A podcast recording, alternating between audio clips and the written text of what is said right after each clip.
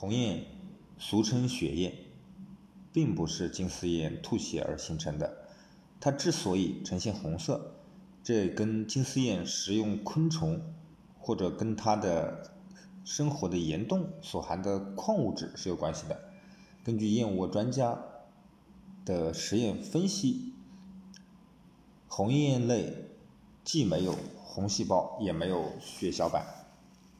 而且红色的血红蛋白只会被氧化成黑褐色的高铁血红蛋白，所以燕子吐血做窝这样的说法是不正确的。